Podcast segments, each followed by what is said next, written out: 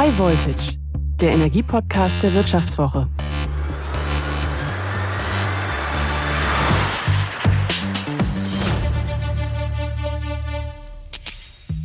Hallo, ich bin Theresa Rauffmann und Sie hören High Voltage, den Energiepodcast der Wirtschaftswoche. Hier beantworte ich im Wechsel mit meinen Kollegen Florian Güsken und Martin Seiwert jede Woche die drängendsten Fragen rund um den Bereich Energie. Und das ist meiner Meinung nach aktuell das spannendste Thema überhaupt. Ja, Sie haben es bestimmt mitbekommen. Ende letzter Woche wurde die Rettung vom Energieversorger Uniper durch die Bundesregierung beschlossen. Der Bund beteiligt sich mit rund dreißig Prozent an dem Unternehmen und Energiekonzerne wie eben Uniper dürfen dann auch spätestens ab dem ersten Oktober neunzig Prozent ihrer Kosten für die Mehrbeschaffungen an die Kunden weitergeben. Aber wer kauft denn eigentlich Strom und vor allem Gas ein und wie landet es am Ende dann bei uns? Wie funktionieren die Mechanismen am Markt? Was macht der Preis? Warum haben Energieversorger wie Uniper eigentlich so große Probleme? Und werden auch andere Energieversorger genauso große Probleme wie Uniper bekommen? Um diese Fragen zu beantworten, habe ich mir heute Frank van Doorn eingeladen. Er ist Trading-Chef bei Vattenfall. Das ist eigentlich ein schwedisches Unternehmen, aber auch in Deutschland gehört Vattenfall zu den größten Energieversorgern, die es gibt. Und Frank van Doorns Job ist es, Vattenfall täglich mit den Energiemengen einzudecken, die das Unternehmen eben braucht für ihre Kunden. Wenn sich also einer mit Strom- und Gashandel auskennt, dann er. Hallo, Herr van Doorn. Guten Morgen, Frau Rauffmann. Ja, Herr van Doorn, für viele Laien ist das Thema, wie eigentlich das Gas von irgendeinem Exporteur, Importeur gekauft wird, dann irgendwie weiter gehandelt wird, bis es irgendwann bei uns im Wohnzimmer landet, wo wir dann unsere Heizung anmachen können, ist so ein bisschen abstrakt. Vielleicht können Sie das ja einmal für mich und für unsere Zuhörerinnen und Zuhörer runterbrechen, wie konkret das funktioniert und an welcher Schnittstelle genau Sie eigentlich tätig sind. Ja. Ähm, ja, wir werden in Europa hauptsächlich von Quellen außerhalb Europa versorgt. Das heißt, es gibt lange Pipelines, zum Beispiel aus Russland, aber auch aus Norwegen, wo das Gas von der Quelle äh, Richtung ähm, Deutschland, Richtung Europa transportiert wird. Da gibt es ein großes Netz und viele Abnehmer und für kommerziell funktioniert das so, dass äh, es gibt Importeure wie Uniper und V N G, die kaufen das Gas in Russland oder andere, die das von den Norwegern kaufen. Und die bringen das entweder zu eigenen äh, Kunden oder es wird verhandelt. Äh, und das ist eigentlich ein relativ abstraktes System. Das heißt, es ist nicht eine Molekül, das irgendwo eingekauft wird und zu einem bestimmten Kunde äh, transportiert wird. Aber es ist, sag mal, eine große Badewanne, wo Gas reingeht und die Kunden nehmen Gas aus dem Netz, wie sie das brauchen.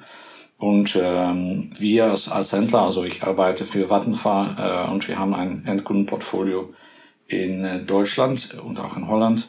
Das heißt, wir haben eine gewisse äh, geschätzte Nachfrage und da, dafür kaufen wir Gas ein auf virtuelle Handelspunkte. Also das ist nicht aus einem bestimmten Pipeline, aber das sag mal quasi aus der Badewanne. Und äh, abhängig von dann Wetterentwicklungen und anderen Entwicklungen müssen wir mehr Gas beikaufen oder verkaufen wir es wieder. So funktioniert es auf große Flüge. Das bedeutet, Sie sind dann an den Energiebörsen tätig, checken dort irgendwie, wie viel Mengen da sind, wie, wie viel das dort kostet, verkaufen, glaube ich, auch Ihre eigen erzeugten Mengen, wenn ich das richtig verstanden habe. Ähm, wie viele Mengen müssen Sie denn für Ihre ganzen Endkunden da eigentlich täglich oder auch wöchentlich einkaufen? Wie, von welchen Mengen sprechen wir da? Uh, uh, das ist sogar eine gute Frage, weil das ist nicht etwas, was bei Händlern häufig in der Vordergrund steht. Die sind mehr auf Preise orientiert. Aber in Deutschland haben wir, der ganze Markt ist ungefähr achtzig bis hundert äh, Milliarden Kubikmeter groß. Und wir haben da ein, einige Prozenten davon äh, mit unserem Endkundenmarkt. Also das ist nicht so, so groß. Und äh, meistens hatchen wir das in vorneweg. Das heißt, wenn wir ungefähr eine Idee haben, was die Kunden Strom oder Gas abnehmen in zweitausenddreiundzwanzig, das versuchen wir so peu à peu so zu kaufen, damit wir keine offene Position haben. Das heißt, dass die, äh, die erwartete Nachfrage gleich ist, das was wir im Portfolio gekauft äh, haben an, an diesen Handelspunkten. Jetzt haben Sie ja schon gesagt, Sie kaufen das eben an diesen virtuellen Handelsplätzen ein, jetzt nicht direkt von der Pipeline. Kann man trotzdem bei Ihnen beziffern, wie viel von dem Gas, was Sie beziehen, aus Russland kommt? Ähm, ja, wie gesagt, wir kaufen nicht direkt Gas in Russland ein. Wir kaufen, wie gesagt, auf virtuelle Handels- Handelspunkte, also aus der Badewanne. Und in Deutschland waren bis vor der Krise ungefähr fünfzig Prozent der Mengen äh, herkünftig aus Russland. Und dann bedeutet das für alle, die an diese Handelspunkte kaufen, also auch wir, dass physisch, insofern man von physisch sprechen kann, fünfzig Prozent dieser Mengen aus äh, Russland äh, gekommen ist. Hm, verstehe. Ähm, wenn ich mir jetzt mal überlege, wie so ein typischer Tag bei Ihnen aussieht, Sie haben schon gesagt, es geht meistens um Preise. Wie informieren Sie sich über Preise? Gibt es da irgendwie bestimmte Indizes oder Reports, die Sie irgendwie täglich lesen, um dann irgendwie sich für Käufe zu entscheiden? Oder wie läuft das ab bei Ihnen? Na, die, die wichtigste Quelle für Preise ist der Markt selber. Das heißt, es gibt verschiedene Broker, es gibt die Handelsplätze, Exchanges, Börsen wie E E X zum Beispiel. Und da gibt es verschiedene softwaremäßige Lösungen, äh, wo man, sag mal, alle Preise für alle Produkte auf einem Schirm hat und die ändern sich kontinuierlich. Und das ist die wichtigste Quelle. Da sieht man auch, äh, jetzt habe ich zum Beispiel auf einem Schirm hier die Börse geöffnet, also die äh, ein Preisschirm für, für Deutschland, und da ändern sich kontinuierlich die Preise. Und darüber hinaus gibt es noch mehr Publikationen, oder äh, Informationsdienste wie, äh, wie Bloomberg äh, und so weiter, die dann noch zusätzliche Informationen ähm, verschaffen. Hm, verstehe. Jetzt kann man ja an der Börse auch, wenn ich das richtig weiß, auf zwei Arten einkaufen. Einmal an den längerfristigen Terminmärkten und dann ja auch eben, wenn man kurzfristig noch Mengen braucht, ähm, auf dem Spotmarkt. Kann man das bei Ihnen irgendwie beziffern, wie viel von Ihrem Handel über welche Teile dort läuft und wie sich das auch unterscheidet, wo man einkauft? Ja, es ist nicht, nicht so, dass es wirklich zwei verschiedene Märkte sind. Also wichtig zu verstehen für Gas, und das, das ist genauso viel für Strom, da kann man Mengen kaufen und verkaufen für heute, sogar für die nächste Stunde, für morgen, für nächste Woche, nächsten Monat, nächstes Jahr und so weiter. Also es ist ein, ein, ein, ein langer Zeitachse. Und sagt man die heute, morgen, vielleicht noch diesen Monat, das beschiffert man das häufig als Spot und alles andere ist dann der Terminmarkt.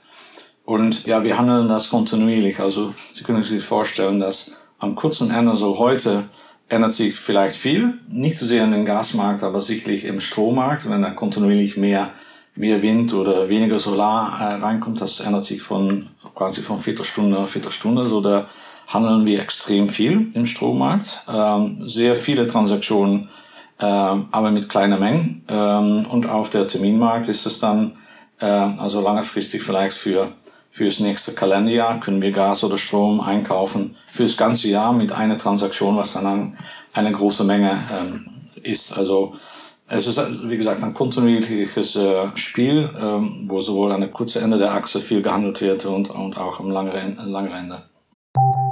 Nach einer kurzen Unterbrechung geht es gleich weiter. Bleiben Sie dran. Sie leben Fairness, Kultur und Werte? Zeigen Sie Ihr Engagement als Arbeitgeber und werden Sie Teil der Fair Company Initiative. Mit der Fair Company Initiative zeichnet das Handelsblatt Unternehmen aus, die insbesondere Berufseinsteigern und Young Professionals ein faires, attraktives Arbeitsumfeld bieten. Zu den entscheidenden Werten gehören unter anderem das Engagement für Mitarbeitende, Diversity und Chancengleichheit, Nachhaltigkeit und gesellschaftliche Verantwortung. Erfahren Sie jetzt mehr unter fair company punkt de. Hm. Wie hat sich denn der Handel und auch die Preise jetzt verändert? Ich meine, der Energiemarkt ist jetzt ja nicht erst seit Beginn des Ukraine-Kriegs in Aufruhr, sondern es hat sich ja davor auch schon abgezeichnet, höhere Preise. Wie haben Sie das erlebt? Wie hat sich das jetzt über die letzten Jahre oder vielleicht auch gerade das letzte Jahr, anderthalb, entwickelt? Und wie hat sich dadurch auch Ihre Arbeit verändert? Ist die dann herausfordernder geworden, weil man dann nochmal eher gucken muss, wo, wie, wann man kauft? Ja. Ein, ein Perspektiv von einigen Jahren ist vielleicht äh, gut sicherlich für Gas, weil jetzt sind natürlich die Preise sehr hoch und äh, Leute konzentrieren sich auf das. Aber wenn man mal zurückgeht vor der Corona-Krise, also zwanzig neunzehn, genau, sag mal Ende Juli, wo wir jetzt sind, ähm, dann waren die Gaspreise auf dem Spotmarkt, also für, für morgen, waren die Preise knapp unter zehn Euro. Dann in zwanzig zwanzig hatten wir Covid, also das hatte einen Einfluss auf die Nachfrage. Auch die Russen haben da noch ordentlich Mengen verkauft, da werden wir wahrscheinlich später noch drüber sprechen. Aber die beiden Faktoren haben dazu geführt, dass damals, also vor zwei Jahren, Ende Juli, war der Preis ungefähr fünf Euro pro M W H. Dann letztes Jahr war es neununddreißig und jetzt äh, reden wir über hundertzweiundsechzig, hundertdreiundsechzig Euro. Also das ist äh, also in zwei Jahren äh, hochgegangen mit einem Faktor dreißig. Also das ist schon brutal und das hat alles natürlich zu tun mit dem Krieg und äh, Gasknappheit äh, und so weiter. Und was das dann für uns oder für für die Leute aus meiner Trading-Einheit bedeuten, ist, dass alles viel äh, risikoreicher geworden ist. Also Sie können sich vorstellen, wenn der Preis zehn Euro ist, äh, dann ist eine Preisschwankung auf einem Tag mit ein Euro ist schon relativ viel. Und jetzt äh, ist äh, eine Preisschwankung von zehn Euro eigentlich äh, weniger groß, dann, dann, dann ein Euro bei zehn Euro Preis. Also ähm, Preisschwankungen sind größer. Das heißt, wenn man eine bestimmte Position hat, eine bestimmte Menge eingekauft hat oder verk- verkauft hat, dann Ähm, ist das Risiko, was, äh, was an dieser Position verbunden ist, ist viel größer. Also deswegen müssen wir viel, viel mehr aufpassen und äh, unsere Positionen niedrig halten, weil wegen dieser Volatilität, wegen dieser Preisschwankungen die Risiken deutlich größer sind als äh, vor einigen Jahren. Ja, das glaube ich. Jetzt haben wir es ja eben schon angesprochen. Russland hat jetzt ja die Mengen extrem gedrosselt. Und genau, haben Sie da jetzt eben auch schon dann direkt Probleme dadurch, dass es da weniger Gas gibt? Das sind dann wahrscheinlich die hohen Preise, die es da sind. Ist das, was Sie merken? Oder wie merken Sie sonst die gedrosselte Gasversorgung? Ähm, naja, die Preise sind natürlich deutlich höher. Wir versuchen immer für unser Endkundenportfolio so gehatcht wie möglich zu sein, das heißt, alle äh, Mengen eingedeckt zu haben. Das haben wir auch. Also deswegen hat der die, die Preis, äh, die höhere Preise haben keinen direkten äh, Effekt gehabt für uns. Es ist, äh, wie gesagt, gefährlicher geworden und äh, es ist natürlich im Endeffekt äh, vor allem die Endkunden, die die Lasten tragen werden. Also das ist jetzt wahrscheinlich teilweise schon weitergereicht an den Endkunden, aber weil die Höhepreise eigentlich eine direkte Folge sind von den, von den Krieg und man nicht sagen kann, wenn der Krieg zu Ende ist, gehe ich mal davon aus, dass Höhepreise noch immer der Regelfall sein bleiben bis Mitte nächstes Jahres und, und äh, im Endeffekt wird, wird der Kunde, also wir allen werden die, äh, den Preis dafür zahlen, dass Energie viel, viel teurer geworden ist. Das heißt, Sie hatten da jetzt nicht äh, irgendwie wie Uniper oder so Probleme mit Langfristverträgen, die Sie mit Ihren Kunden haben, wo Sie die Mengen dann aber kurzfristig einkaufen mussten? Das kam bei Ihnen noch nicht so vor in dem Ausmaß? Nein, es gibt nur einige Unternehmen in äh, Europa, die direkt von, von Gazprom, von den Russen einkaufen. Uniper ist einer oder einer der größten davon. Und die haben natürlich, die waren, gehen wir auch von aus, dass sie ihr Portfolio gehatcht haben und dann kam plötzlich die Hälfte weniger Gas aus Russland. Also die fehlende Menge muss, müssen, müssen sie dann äh, zurückkaufen auf der, auf der Börse, auf die Handelsplätze für deutlich höhere Preise. Also alle Unternehmen mit Einkaufsverträge, direkte Einkaufsverträge aus Russland mit Gazprom, die haben Probleme. Ähm, aber weil wir die nicht haben, äh, äh, haben wir dieses Problem nicht. Und dass eben diese Unternehmen Probleme haben, geht es dann irgendwie daran, dass sie einfach risikohaft gewirtschaftet haben, weil sie sich dann eben sehr auf Russland fokussiert haben? Oder ist es einfach aktuell gar nicht anders denkbar in der Situation, in der wir geopolitisch gerade sind? Ja, das hat, hat mir eine ähm, historische Komponente. Also äh, Uniper ist jetzt Uniper, aber vorher E.O N und vorher äh, das Gassparte mindestens war Ruhrgas. Und Ruhrgas war die größte Importeur äh, von Gas aus Russland, also seit den siebziger Jahren. Ähm, und das hat sich so weiterentwickelt. Die Verträge wurden auch immer für sehr, äh, für zwanzig, dreißig Jahre abgeschlossen. Also das heißt, Unternehmen wie Uniper haben noch Verträge mit, äh, mit Gazprom noch für zehn oder fünfzehn Jahre. Also das ist nicht so, dass sie irgendwo ein risikoreiches Geschäft eingegangen sind. Das ist mehr so aus der Historie so gewachsen und, äh, früher, als es noch keine Handelsmarkt gibt, also vor zweitausend war, waren Langfristverträge zwischen großen Produzenten wie Statoil damals, jetzt als eine Equinor oder Gasunie in, in, in Holland oder Gazprom. Das war, sag mal, das Geschäftsmodell. Das hat sehr gut funktioniert. Dann kam der Liberalisierung des Marktes und äh, damit gab es auch sehr viele kleinere Spieler und viele Händler. Aber jetzt haben wir eine Situation, wo es ein, ein, ein relativ liquide Gasmarkt gibt und noch immer auch äh, Unternehmen mit sehr großen Lieferungsverträgen in ihrem Portfolio, und gerade die, die sind äh, da sehr betroffen von der ganzen Geschichte. Und äh, vielleicht das Letzte, häufig, sag mal, vor der Krise wurde häufig gefragt, okay, ist es dann jetzt gut, dass wir, dass wir als Europäer Gas aus, aus Russland beziehen? Und dann haben viele, auch ich selber gesagt von hier, das machen wir schon seit Anfang der siebziger Jahre, und auch in der äh, Höhetage des äh, Kalten Krieges haben die Russen immer äh, zuverlässig Ge- äh, Gas geliefert, gab nie ein, ein Problem. Also warum würde das anders sein in der äh, in die Zukunft? Das war immer das Mantra in der Gasindustrie, und äh, ja, jetzt wissen wir, dass das äh, dass diese Zeiten vorbei sind und dass äh, die Lage sich komplett geändert hat. Das stimmt, auf jeden Fall. Ähm, jetzt ist ja bei Uniper auch so, wurde jetzt ja am Freitag auch der Staatseinstieg beschlossen. dreißig Prozent äh, ungefähr will der Bund sich daran beteiligen. Finden Sie, dass diese Unterstützung jetzt gerechtfertigt ist, dass man das braucht? Und wird es jetzt auch noch mehr von diesen Händlern, die da direkt kaufen, geben, die in solche Liquiditätsprobleme stürzen wie Uniper? Ja, ich glaube, das, was die deutsche Regierung gemacht hat, dass es äh, sehr gut gewesen ist, auch, auch sehr notwendig. Also vor der vor der Krieg, der in Februar angefangen hat, hatten wir schon sehr hohe Preise. Also im Oktober äh, hat es schon einen Price-Spike gegeben, und auch kurz vor Weihnachten. Und das hat auch eine ganze Problematik äh, ausgelöst mit Margin Calls, wo Unternehmen mehr Sicherheiten äh, äh, zahlen müssten zu Counterparts oder zur Börse äh, als, äh, als äh, Sicherheit für für die Geschäfte. Und damals äh, ist, äh, ist die deutsche Regierung auch schon tätig geworden, unter anderem für Uniper. Ähm, und dann kam dann noch die Problematik mit die fehlende russische Menge äh, dazu, die wir gerade besprochen haben. Aber ich glaube, sehr früh hat äh, die deutsche Regierung erkannt, dass Uniper eigentlich eine ganz wichtige Rolle spielt in der Energiewirtschaft. Also man könnte eigentlich sagen, die sind too big to fail. Äh, ich glaube, das hat die Regierung erkannt, und das ist auch richtig, glaube ich. Und damit hat man die äh, die Lage stabilisiert, nicht nur Uniper, aber den ganzen Markt. Aber Sie können sich vorstellen, weil Uniper so viel äh, Gas importiert hat aus Russland und das dann wieder weiterverkauft an an einen sehr großen Strauß von Händlern, das würde ein ein äh, unglaubliche Kettenreaktion äh, auslösen, wenn Uniper da wirklich in Probleme äh, gekommen wäre. Äh, also in dem Sinne hat, das, hat die deutsche Regierung das gut erkannt, und auch sehr tatkräftig äh, äh, sind sie aufgetreten. Also das ist sehr lobenswert, glaube ich. Ja, jetzt hat die ja auch quasi parallel mit dieser Unterstützung wurde jetzt ja auch beschlossen, dass eben diese Mehrkosten für die Beschaffung auch an die Endkunden direkt weitergegeben werden. Wie stehen Sie dazu? Und ja, ist das, war das so die beste Lösung, wie man auch diese Preise irgendwie noch weiterreichen kann? Da gab es ja mehrere Optionen, wie das hätte gehen können.